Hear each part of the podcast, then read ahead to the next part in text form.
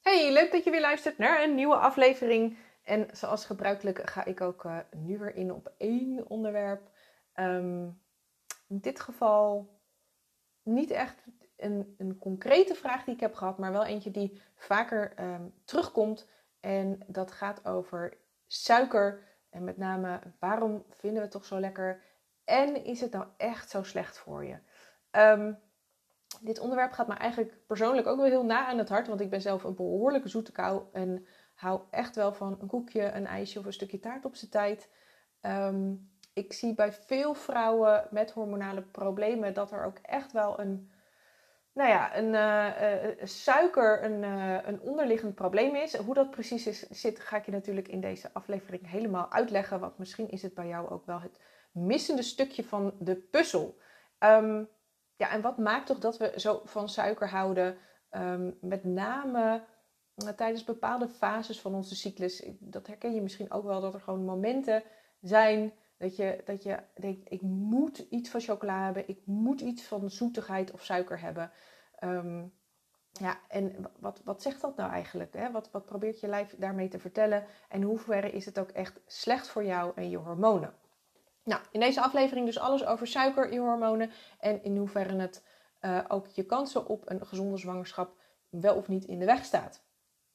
Nou, waarom houden we zo van suiker? Als je puur biologisch kijkt, dan is ons lichaam eigenlijk geprogrammeerd voor zoetigheid.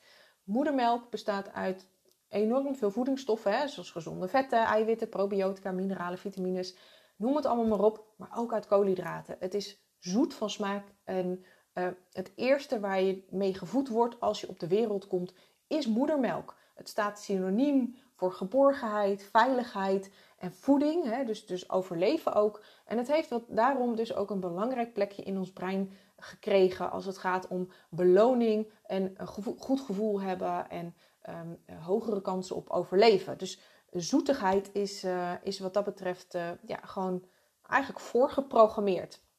En dat is ook waarom we zo vaak naar chocola of zoetigheid grijpen als je een beetje in de put zit of als je wat troost nodig hebt. Ik hoor ook heel veel vrouwen en ik herken dat zelf ook. Je hebt een zware dag gehad, misschien heb je wat tegenslagen gehad en je zit dan eindelijk s'avonds op de bank en denkt: Oh, en nou heb ik wel wat lekkers verdiend. Nou ben ik wel toe aan een stukje chocola of een ijsje of wat het dan ook is. Nou, veel vrouwen hebben een beetje een haat-liefde met suiker uh, en met zoetigheid. En Um, ja, als je kijkt naar zeg maar, de di dieetcultuur en de gezondheidsgoeroes, dan willen die het liefst dat je helemaal volledig suikervrij gaat eten, want suiker is gif, enzovoort, enzovoort. Maar ik denk niet dat dat de oplossing is. Um, zeker niet voor vrouwen. En ik zal je dus ook gaan uitleggen waarom ik denk dat je bepaalde suikers ook echt nodig hebt om je lekker te voelen, je energie op peil te houden en dus ook je hormonen goed te kunnen laten functioneren. Nou, je lichaam bestaat uit allerlei organen. Die organen zijn weer opgebouwd uit weefsels. Dat bestaat weer uit cellen. En als je het eigenlijk helemaal plat slaat, dan bestaan wij vooral uit bacteriën en eigenlijk hoofdzakelijk uit allemaal cellen. En al die cellen bij elkaar, dat maakt nou ja, wie jij bent. Nou, de snelste en makkelijkste vorm van energie voor onze cellen is glucose, oftewel suiker. Er zijn heel veel benamingen voor: koolhydraten, glucose, suiker. Ik gebruik ze in deze aflevering ook door elkaar, maar het komt allemaal op hetzelfde neer.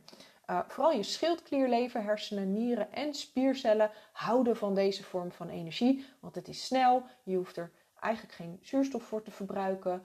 Um, hè, dus het kost minder energie. En uh, ja, je kan heel snel uh, dus daar energie uit uithalen.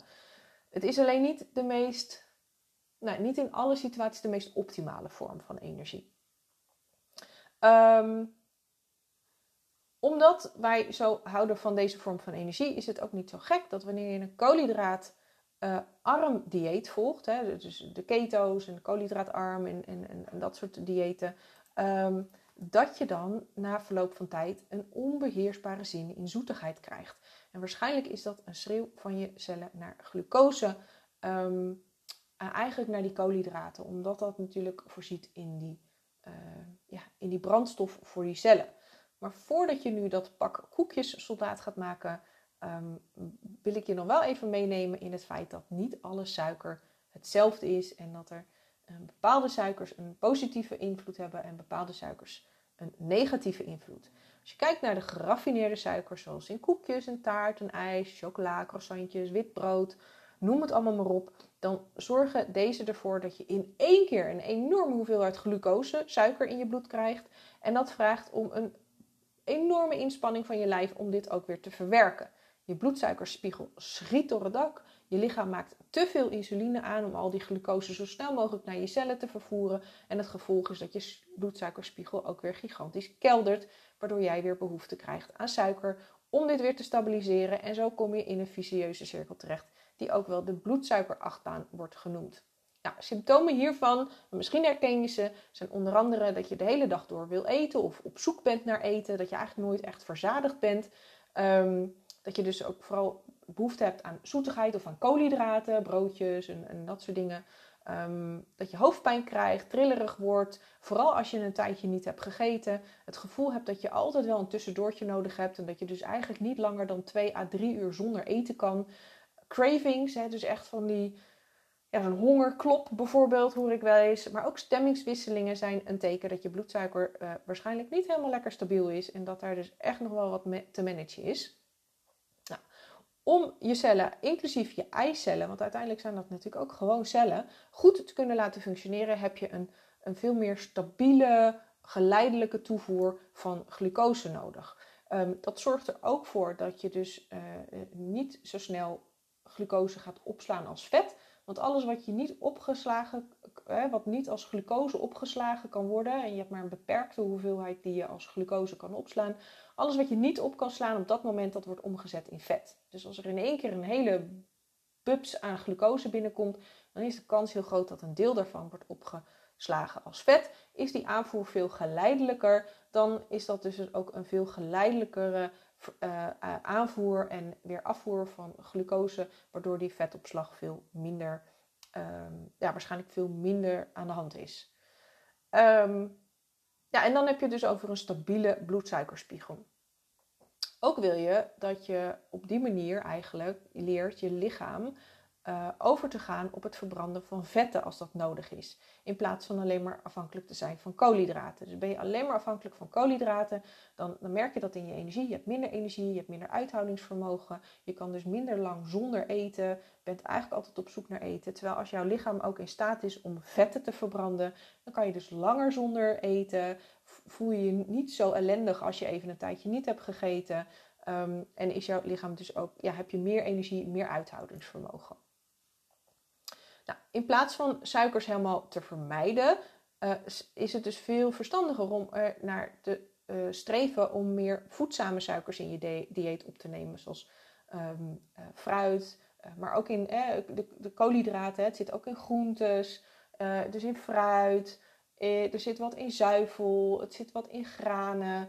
Um, maar dat, dat je die, beperkt, of die bewerkte suikers Hè, dus in bewerkte voeding, dat je die vooral uh, wat mindert, want daar zit vooral het probleem in. Niet zozeer in de natuurlijke suikers, hè, de natuurlijke koolhydraten, maar wel in die uh, ja, toegevoegde suikers.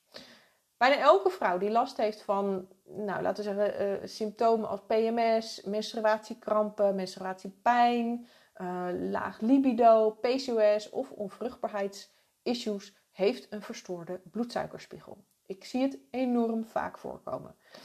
Um, je lichaam en je hersenen hebben dus wel glucose nodig als brandstof. Uh, hè, dus je hebt wel bepaalde suikers nodig, alleen niet zoveel als je waarschijnlijk op dit moment binnenkrijgt. Ook je maaltijden op een verkeerde manier samenstellen kan leiden tot een verstoorde bloedsuikerspiegel. Ik zie dat zeker in ons standaard voedingspatroon, ook al denken vrouwen dat ze gezond eten, dat dat veel koolhydraten zijn, weinig eiwitten, weinig vetten. En dat zorgt, ook al is het zeg maar gezonde voeding, um, zorgt voor een onstabiele bloedsuikerspiegel. En dat heb je misschien niet eens zo heel erg in de gaten. Een schommelende bloedsuiker wordt door je lijf en met name ook door je hormoonsysteem gezien als stress. Je lichaam reageert net zo uh, op deze stress als op alle andere stress, zoals drukte op je werk of ruzie met je partner. Stress is wat dat betreft stress voor je lijf. Um, je lichaam gaat cortisol aanmaken. Dat is een behoorlijk grote hormoonverstoorder. Uh, met name heeft dat impact op progesteron. Nou, die progesteron heb je natuurlijk nodig om uiteindelijk een, uh, je zwangerschap in stand te kunnen houden. En maar het zorgt er dus ook voor dat er een disbalans is tussen oestrogeen en progesteron. Dat noemen we ook wel oestrogeendominantie. Um, die piek in glucose zorgt voor een piek in insuline, ook een hormoon. Um, en dit kan je ijsprong verstoren. Hè? Dus te veel insuline in je systeem heeft vaak tot gevolg dat die ijsprong verstoord raakt. Een verstoorde ijsprong zorgt er weer voor dat er een tekort aan progesteron is. Maar ook um, dat die eicel dus niet, ja, dat die er gewoon niet is. Um, terwijl je wel heel erg wacht op die eicel als je zwanger wil worden. Want uiteindelijk is dat natuurlijk het startpunt uh, van een zwangerschap. Vetcellen produceren oestrogeen. En oestrogeen in overschot, hè, dus als je minder progesteron aanmaakt, zorgt ook weer voor meer vetcellen. En zo ontstaat een vicieuze cirkel. Dus meer vetcellen leiden ook vaak tot meer ontstekingen in je lichaam. Dat noemen we ook wel laaggradige ontstekingen. En ook deze hebben een negatieve eh, impact op je vruchtbaarheid. Nou, deze hormonale disbalans die zo ontstaat, is een veel voorkomende oorzaak van uh, veel problemen zoals PMS, krampen, onregelmatige cycli, acne, PCOS. Uh, 85% van de vrouwen heeft dus insuline-gerelateerde PCOS, uh, maar ook vruchtbaarheidsproblemen. Als vrouw zijn heb je een bepaalde hoeveelheid aan koolhydraten nodig om goed te kunnen functioneren. Meer dan mannen dat nodig hebben. En ook ben je gevoeliger voor de schommelingen in tekorten of overschotten, waardoor je lijf dus sneller die stressreactie zal veroorzaken dan wanneer mannen een, ja, eigenlijk een tekort aan koolhydraten binnenkrijgen. Dat is ook de reden waarom keto-diëten vaak bij mannen veel effectiever zijn dan bij vrouwen. Uh, uiteindelijk is voor iedereen een, een, te lange periode zonder koolhydraten of met een tekort aan koolhydraten uh, ongunstig. En heeft het dus uiteindelijk ook effect op de gezondheid en de vruchtbaarheid van mannen.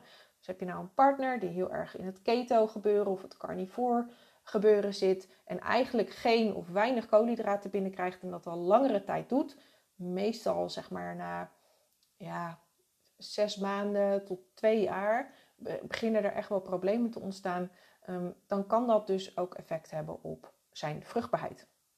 Je wil dus inzetten op de ideale hoeveelheid suiker in de juiste vorm. Nou, en dat lijkt misschien een beetje moeilijk. Het lijkt misschien een beetje ingewikkeld ook om suiker zelf op te geven. Het heeft toch ook wel een beetje een verslavend effect wat dat betreft. Dat heeft alles te maken met die prominente rol die, of de plek die het in ons brein heeft gekregen. Maar het is niet zo dat je nooit meer wat zoet zou moeten uh, of mogen eten. Hè? Integendeel, ik denk dat dat gewoon een onderdeel kan zijn van.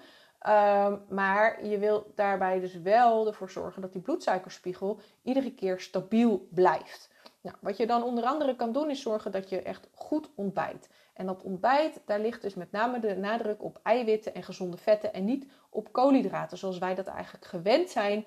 Ik kom heel vaak nog boterhammen met hagelslag, een havermout ontbijtje tegen, dat soort dingen. Dat is enorm veel koolhydraten, weinig vetten, weinig eiwitten. Um, ja, en dan, dan start je je dag eigenlijk al uh, met 1-0 achter. Uh, dat zorgt er ook voor dat je veel sneller in die bloedsuikerachtbaan terechtkomt. Kies veel liever voor uh, bijvoorbeeld eieren, volvette yoghurt, kwark, misschien wat fruit. Uh, en als je nou echt wel zo'n havermout ontbijtje wil, zorg dan dat je hier gezonde vetten aan toevoegt, zoals kokosolie of avocado, roomboter of uh, eiwitten, zoals kwark, glutenkezen of proteïne of collageenpoeder. Uh, wacht ook niet te lang met ontbijten, hè, maar eet het liefst binnen 60 tot 90 minuten nadat je wakker wordt. Um, en start je dag ook niet met koffie, maar eet eerst even wat en drink daarna je koffie. Dit zijn allemaal ja, maniertjes om ervoor te zorgen dat die bloedsuikerspiegel ook in de ochtend gewoon stabieler blijft en dat je minder snel in die achtbaan terechtkomt. Ook je lunch en avondmaaltijd moeten een goede portie eiwitten en gezonde vetten bevatten. Naast langzame koolhydraten, zoals we dat noemen, die vind je in groenten. Uh, misschien ook een klein beetje aardappels, rijst of pasta. Maar dat is dus niet het hoofdbestanddeel van een maaltijd, zoals dat bij heel veel mensen is. Hè, maar de, de hoofdbestanddeel zit in, in je groentes. Um, uh, uh, misschien een stukje vis of een stukje vlees. Wat gezonde vetten, olijfolie, roomboter, dat soort dingen. Uh, en daarnaast dus wat koolhydraten. Nou, dan heb je groentes en dus ook een klein beetje aardappels, rijst of pasta. Nou, wil je dan toch nog iets zoets? Eet dit dan kort na je maaltijd. Dit helpt namelijk ook om je bloedsuikerspiegel stabieler te houden. En overdoe het niet. Hè. Vaak is gewoon, vaak is zoetigheid na een maaltijd eten of tussendoor eten ook een gewoonte. Kijk ook gewoon eens waar je het, ja, waar je het eigenlijk niet echt nodig hebt, niet echt behoefte aan hebt, maar waar je het doet uit gewoonte. Nou, eet ook niet te vaak en pas op met drankjes zoals sappen, smoothies, vooral als ze alleen maar uit um, uh, fruit bestaan, frisdranken, maar ook bijvoorbeeld koffie als je daar suiker in drinkt. Hè. Dus koffie met suiker, op zich de koffie is nog niet eens zo het probleem, maar het feit dat je daar suiker aan toevoegt, zorgt ervoor dat die insulineproductie uh, uh, op gang komt. Let ook op de verborgen suikers in de bewerkte producten. Je vindt het echt bijna overal in tegenwoordig. Vleeswaren, sauzen, brood, yoghurt, uh, zuiveldranken, noem het allemaal maar op. bijna overal zitten wel suikers in. Ehm, pasta sauzen. Ehm, eh, het wordt ook vaak onder verschillende namen. Hè? Dus er zijn echt wel tientallen namen voor suiker. Glucose, moutstroop, uh, uh, sucrose, fructose. Er zijn echt talloze namen, dus lees ook goed de etiketten. Nou, je hebt dus bepaalde suikers nodig om je goed te voelen, om je hormoonhuishouding te ondersteunen, uh, om je energie op orde te houden. Maar niet iedere suiker is dus ook een goede suiker. Het belangrijkste doel, uh, en ik hoop dat je dat zeg maar ook met deze aflevering wel uh, hebt begrepen nu, is dat je bloedsuikerspiegel stabiel moet blijven. Want te veel pieken, te veel dalen, dat ligt echt aan de basis van veel hormonale problemen, zoals onder andere een verminderde vruchtbaarheid. Nou, wil je weten welke oorzaken er nog meer kunnen zijn? Want er zijn er nog wel een paar die echt wel heel veel voorkomen, maar die niet zo, um, ja, waar niet zo heel veel aandacht aan wordt besteed, dan is mijn masterclass natuurlijk zwanger een absoluut goed startpunt. Um, interessant als je zeg maar uh, aan het begin staat van je uh, zwangerschapsreis, maar zeker ook als je al een tijdje bezig bent en het gewoon tot nu toe niet is gelukt, uh, maar je wel het idee hebt dat je gezond leeft, gezond eet, uh, dat je eigenlijk alle dingen hebt gedaan die uh, iedereen altijd adviseert, maar dat het nog steeds niet lukt, dan is dit ook absoluut een goed startpunt. Aanmelden ervoor kan via de link in de beschrijving van deze aflevering. Je mag me ook een berichtje sturen op Instagram. Sowieso leuk om daar met elkaar te connecten, dus zoek me vooral ook even op. Ja, en heb je nou zelf een vraag die je beantwoord wil hebben, dan hoor ik die ook heel graag van je. Um, het is alleen maar leuk om uh, jullie eigen vragen te, um, ja, hier zeg maar te verder uit te werken en uit te diepen. Ook die kan je uh, via Instagram bijvoorbeeld naar me opsturen of even via een kort mailtje. En vergeet ook niet om je te abonneren op deze podcast. Vond je dit nou interessant en denk je dat dit ook voor andere vrouwen, misschien je buurvrouw, je collega, je, je, je zus uh, of je schoonzus um, interessant kan zijn, dan uh, deel hem ook vooral. Dat zorgt er ook weer voor dat ik wat dat betreft nog meer vrouwen hier bewust van kan maken. En uh, ik denk dat dat, dat dat gewoon een heel belangrijk eh, startpunt is om veel meer bewustwording voor dit soort thema's te krijgen. Nou, ik kijk er in ieder geval naar uit om van je te horen, mocht je een vraag hebben. Maar hoop sowieso dat je ook de volgende aflevering er weer bij bent. En uh, ik zou zeggen, tot dan.